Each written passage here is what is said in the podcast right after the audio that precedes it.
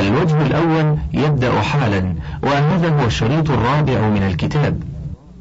يقول المؤلف ووقع بين أبي ذر ومعاوية كلام وكان أبو ذر يطلق من الكلام ما لم يكن يقوله في زمن عمر فيعلم معاوية بذلك عثمان وخشي من العامة أن تثور منهم فتنة. فإن أبا ذر كان يحملهم على التزهد وعلى أمور لا يحتملها الناس كلهم وإنما هي مخصوصة ببعضهم. فكتب إليه عثمان كما قدمنا أن يقدم المدينة. فلما قدم اجتمع إليه الناس فقال لعثمان أريد الربذة فقال له افعل. فاعتزل ولم يكن يصلح له إلا ذلك لطريقته. وفي الهامش ذكر القاضي أبو الوليد ابن خلدون في العبر في بقية الجزء الثاني في الصفحات التاسعة والثلاثين بعد المئة أن أبا ذر استاذن عثمان في الخروج من المدينة وقال إن رسول الله صلى الله عليه وسلم أمرني أن أخرج منها إذا بلغ البناء سلعا. فأذن له ونزل الربذة وبنى بها مسجدا وأقطعه عثمان صرمة من الإبل وأعطاه مملوكين وأجرى عليه رزقا. وكان يتعهد المدينة وبين المدينة والربذة ثلاثة أميال. قال يقوت وكانت من أحسن منزل في طريق مكة. ونعود إلى الأصل.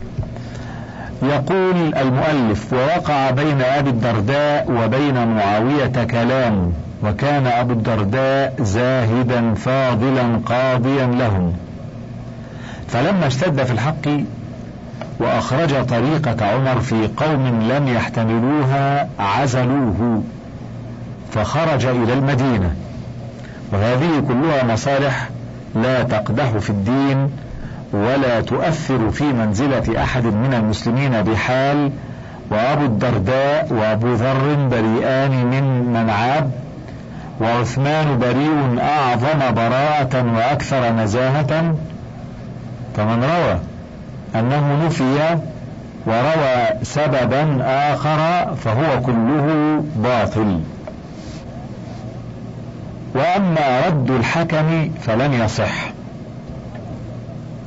وقال علماؤنا في جوابه قد كان إذا له فيه رسول الله صلى الله عليه وسلم وقال أي عثمان لأبي بكر وعمر؟ فقال له إن كان معك شهيد رددناه.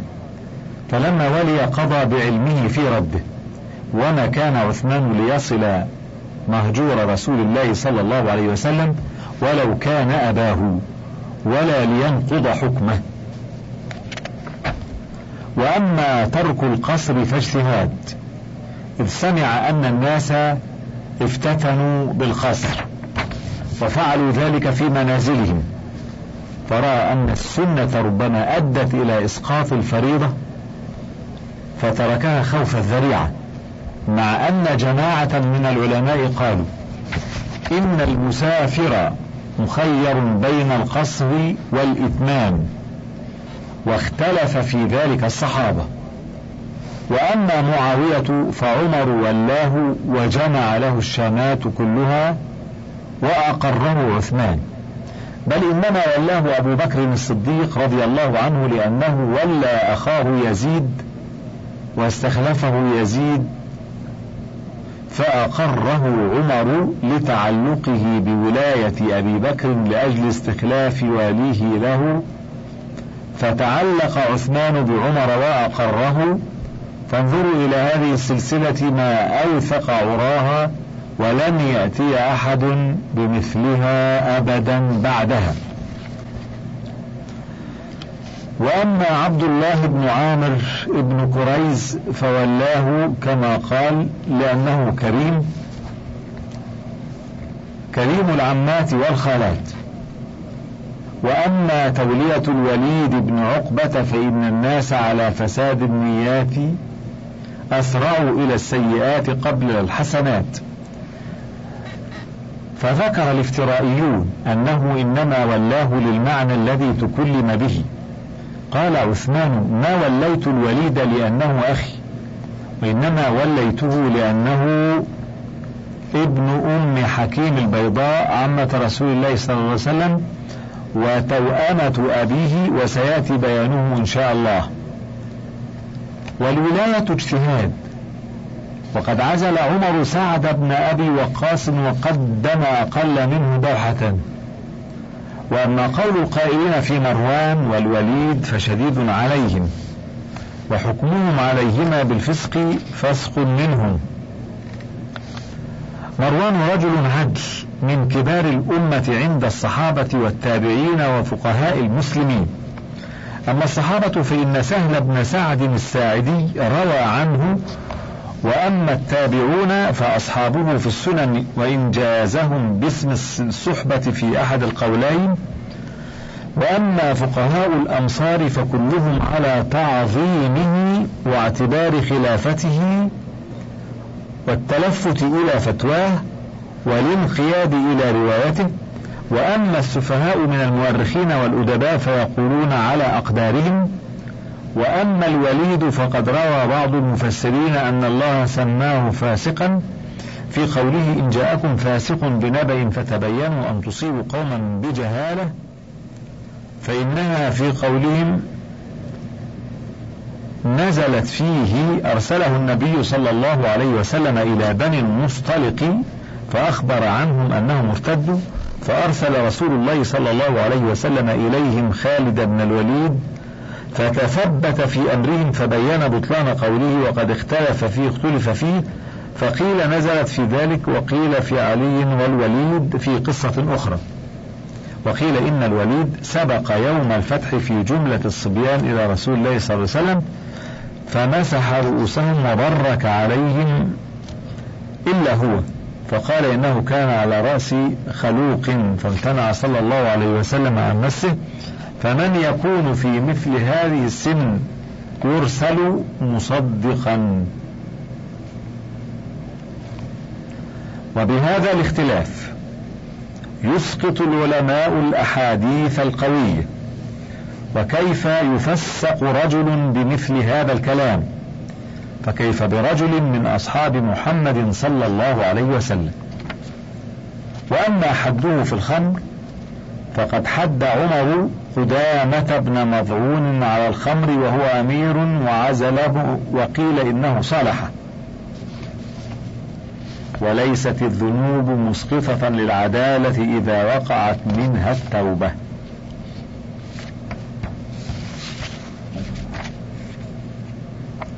وفي الهامش هذا حق ولكن في مثل ما تقدم عن قدامة بن مضعون وفي مثل ما هو مشهور عند الناس عن أبي محجن الثقفي الشاعر الفارس الذي كان له يوم أغر في حرب القادسي. أما الوليد بن عقبة المجاهد الفاتح العادل المظلوم الذي كان منه لأمته كل ما استطاعه من عمل طيب ثم رأى بعينه كيف يبغي المبطلون على الصالحين وينفذ باطلهم فيهم.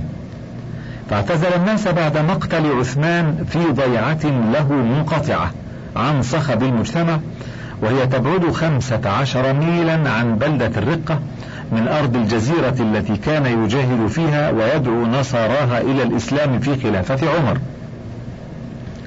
فقد آن لدسائس الكذابين فيه أن ينكشف عنها عوارها ولا يضير هذا الرجل أن يتأخر انكشاف الحق فيه ثلاثة عشر قرنا فإن الحق قديم ولا يؤثر في قدمه احتجابه.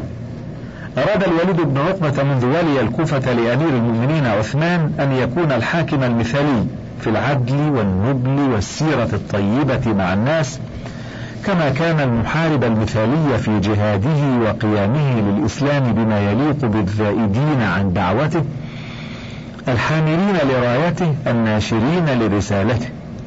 وقد لبث في إمارته على الكوفة خمس سنوات وداره إلى اليوم الذي زايل فيه الكوفة ليس لها باب يحول بينه وبين الناس ممن يعرف أو لا يعرف. فكان يخشاها كل من شاء متى شاء من ليل أو نهار. ولم يكن بالوليد حاجة لأن يستتر عن الناس. فالستر دون الفاحشات ولا يلقاك دون الخير من ستر. وكان ينبغي أن يكون الناس كلهم محبين لأميرهم الطيب لأنه أقام لغربائهم دور الضيافة.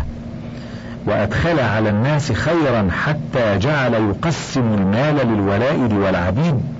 ورد على كل مملوك من فضول الأموال في كل شهر ما يتسعون به من غير أن ينقص مواليهم من أرزاقهم. وبالفعل كانت جماهير الشعب متعلقة بحب هذا الأمير المثالي طول مدة حكمه إلا أن فريقا من الأشرار وأهل الفساد. أصاب بنيهم صوت الشريعة بالعقاب على يد الوليد فوقفوا حياتهم على ترصد الأذى له. ومن هؤلاء رجال يسمى أحدهم أبا زينب ابن عوف الأزدي وآخر يسمى أبا مورع وثالث اسمه جندب أبو زهير. قبضت السلطات على أبنائهم في ليلة نقبوا بها على ابن الحيثمان داره وقتلوه.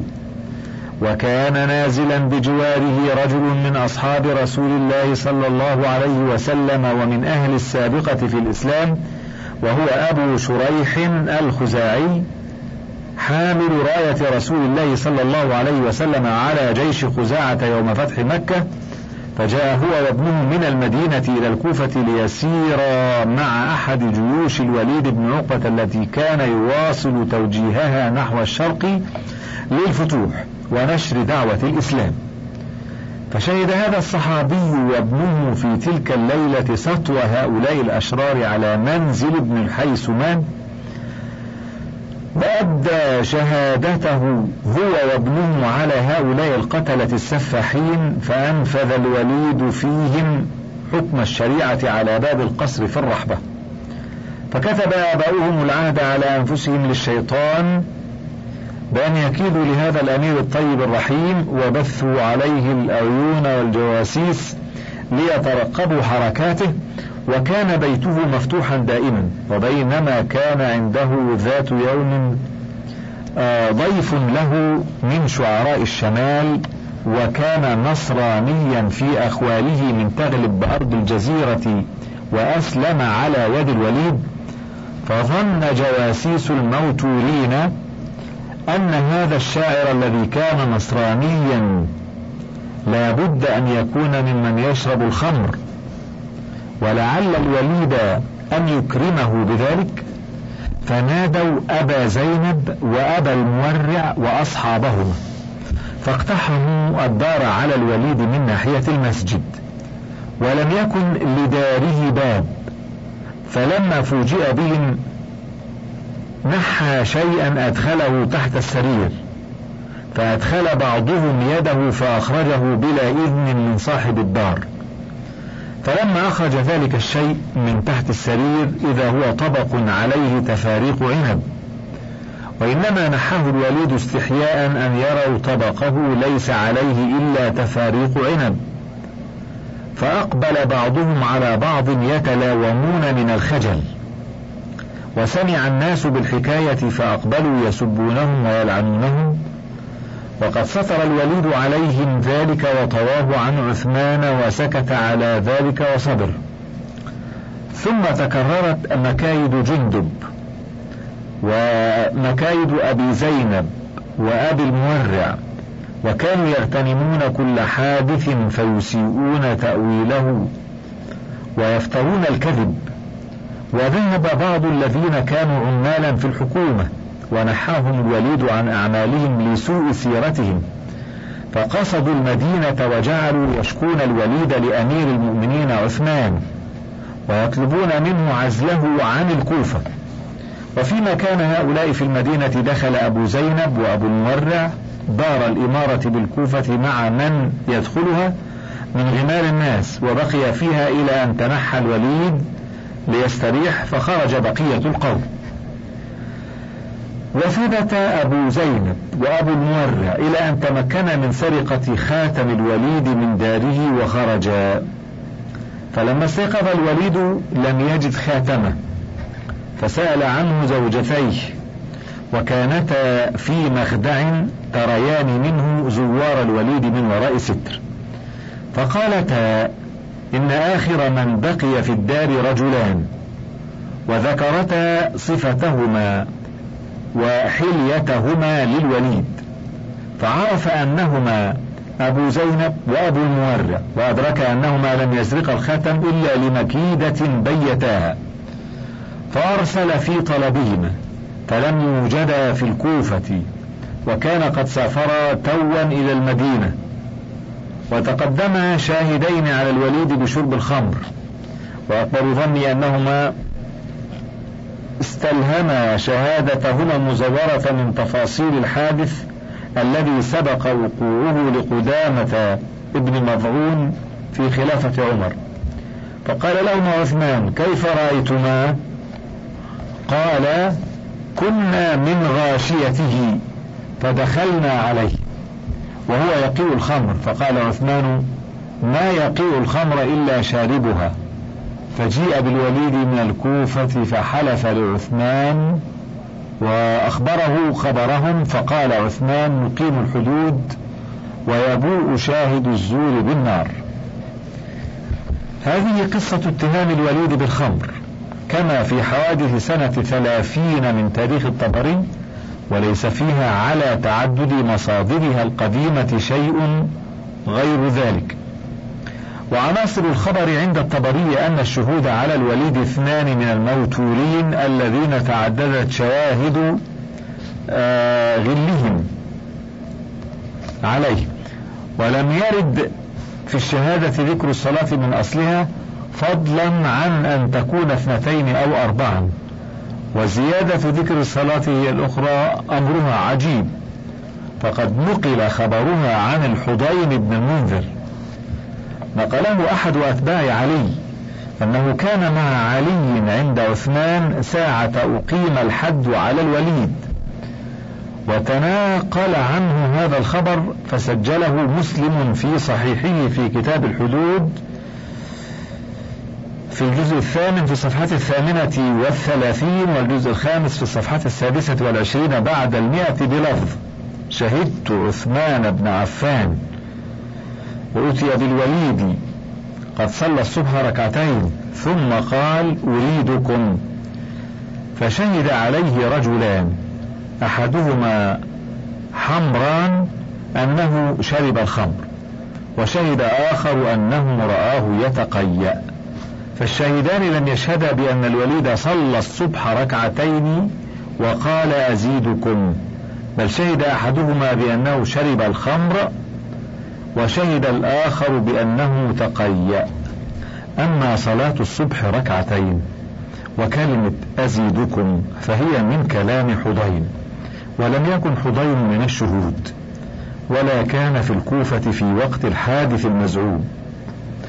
ثم إنه لم يسند هذا العنصر من عناصر الاتهام إلى إنسان معروف. ومن العجيب أن نفس الخبر الذي في صحيح مسلم وارد في ثلاثة مواضع من مسند أحمد مرويا عن حضين. والذي سمعه من حضين في صحيح مسلم هو الذي سمعه منه في مسند أحمد بمواضعه الثلاثة فالموضعان الأول والثاني في الجزء الأول في الصفحة الثانية والثمانين أو في الطبعة الأولى وفي الجزء الثاني في رقم 24 و600 في الطبعة الثانية ليس فيهما ذكر للصلاة عن لسان حضين فضلا عن غيره. فلعل أحد الرواة من بعده أدرك أن الكلام عن الصلاة ليس من كلام الشهود فاقتصر على ذكر الحد؟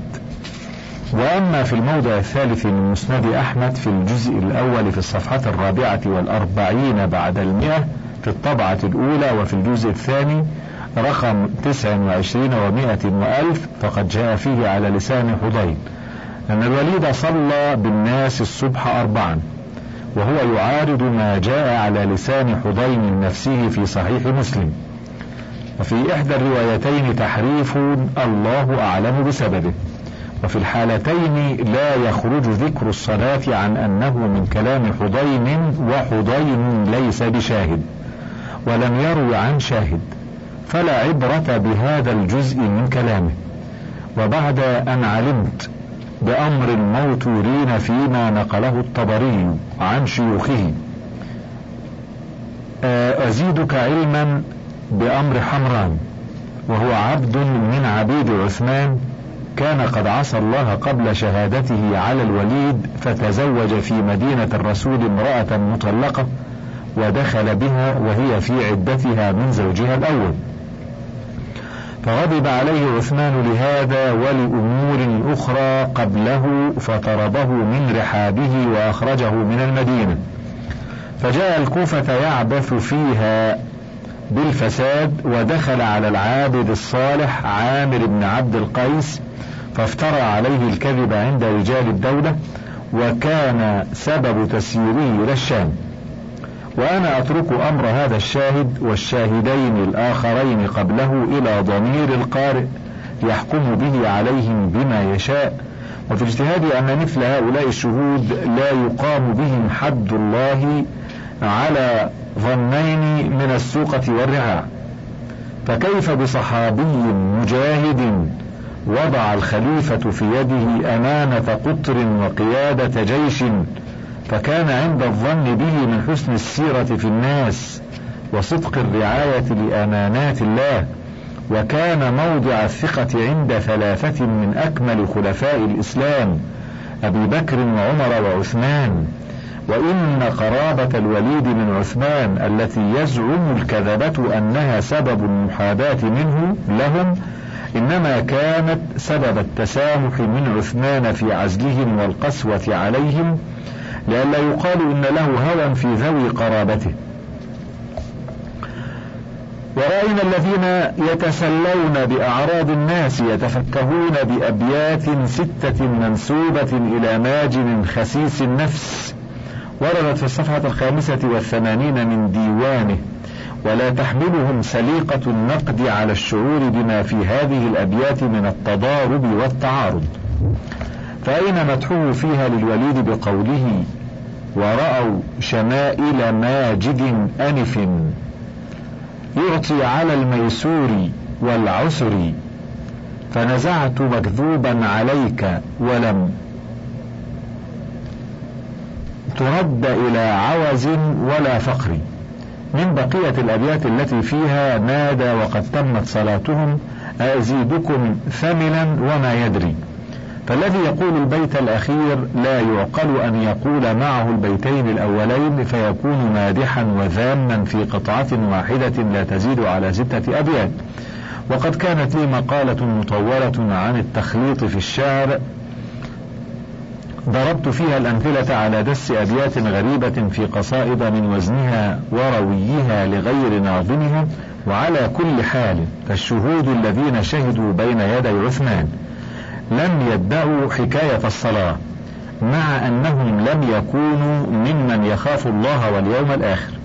والآن أقولها لوجه الله صريحة مدوية إن الوليد لو كان من رجال التاريخ الأوروبي كالقديس لويس الذي أسرناه في دار ابن لقمان بالمنصورة لعدوه قديسا لأن لويس التاسع لم يحسن إلى فرنسا كإحسان الوليد بن عقبة إلى أمته ولم يفتح للنصرانية كفتح الوليد للإسلام والعجب لأمة تسيء إلى أبطالها وتشوه جمال تاريخها وتهدم أمجادها كما يفعل الأشرار منا ثم ينتشر كيد هؤلاء الأشرار حتى يظن الأخيار أنه هو الحق. ونعود بعد ذلك إلى الأصل. يقول المؤلف وقد قيل لعثمان إنك وليت الوليد لأنه أخوك لأمك. أروى بنت كريز بن ربيعة بن حبيب بن عبد شمس فقال بل لأنه ابن عمة رسول الله صلى الله عليه وسلم أم حكيم البيضاء جدة عثمان وجدة الوليد لأمهما أروى المذكورة أم حكيم توأمة عبد الله أبي رسول الله صلى الله عليه وسلم. وأي حرج على المرء أن يولي أخاه أو قريبه. وفي الهامش وقد تقدم في هامش صفحة سبع وثمانين أن أمير المؤمنين علي بن أبي طالب جعل الأمراء في مدة خلافته على أكثر أمصار حكمه من ذوي قرابته وأن رسول الله صلى الله عليه وسلم ولى رجال بني أمية وشبابهم وكذلك فعل أبو بكر وعمر. فلم يفعل عثمان إلا الذي سبقه إليه النبي صلى الله عليه وسلم وصاحباه. بل إن عثمان لما أقام الحد على أخيه لأمه فعل ما لا نظن أحدا يفعله بشهادة الشهود المغرضين الذين لم يريدوا الله بشهادتهم. وإذا كان الشهود على الوليد من هذه الطبقة المغرضة فقد شهد له بظهر الغيب قاض من أعظم قضاة الإسلام في التاريخ علما وفضلا وإنصافا وهو الإمام عامر بن شراحيل الشعبي. روى الطبري في الجزء الخامس في الصفحة الستين. أن الشعبي سمع في أوائل بطولة آه، مسلم بن عبد الملك حفيدا للوليد بن عقبة يتحدث عن جهاد مسلمه. فقال الشعبي كيف لو أدركتم الوليد غزوه وإمارته؟ إن كان لا يغزو فينتهي إلى كذا وكذا ما قصر ولا انتقص عليه أحد حتى عزل عن عمله وعلى الباب أي الدربند وراء بحر الخزر في روسيا وكان من أمنع معاقل الدنيا. عبد الرحمن الباهلي وهو من أعظم قواد الوليد وإن كان مما زاد عثمان الناس على يده أي على يد الوليد أن رد على كل مملوك بالكوفة من فضول الأموال ثلاثة في كل شهر يتسعون بها من غير أن ينقص مواليهم من أرزاقهم. فهذه الشهادة من الإمام الشعبي للوليد في جهاده الحربي الظافر. وفي إحسانه لرعيته في معايشهم تفقأ عيون المبطلين وتقر أعين الصالحين. وصدق أمير المؤمنين عثمان يوم طيب قلب أخيه المظلوم بقوله مقيم الحدود ويبوء شاهد الزور بالنار ربنا اغفر لنا ولإخواننا الذين سبقونا بالإيمان ولا تجعل في قلوبنا غلا للذين آمنوا. ربنا إنك غفور رحيم. ونعود بعد ذلك إلى الأصل. انتهى الوجه الأول.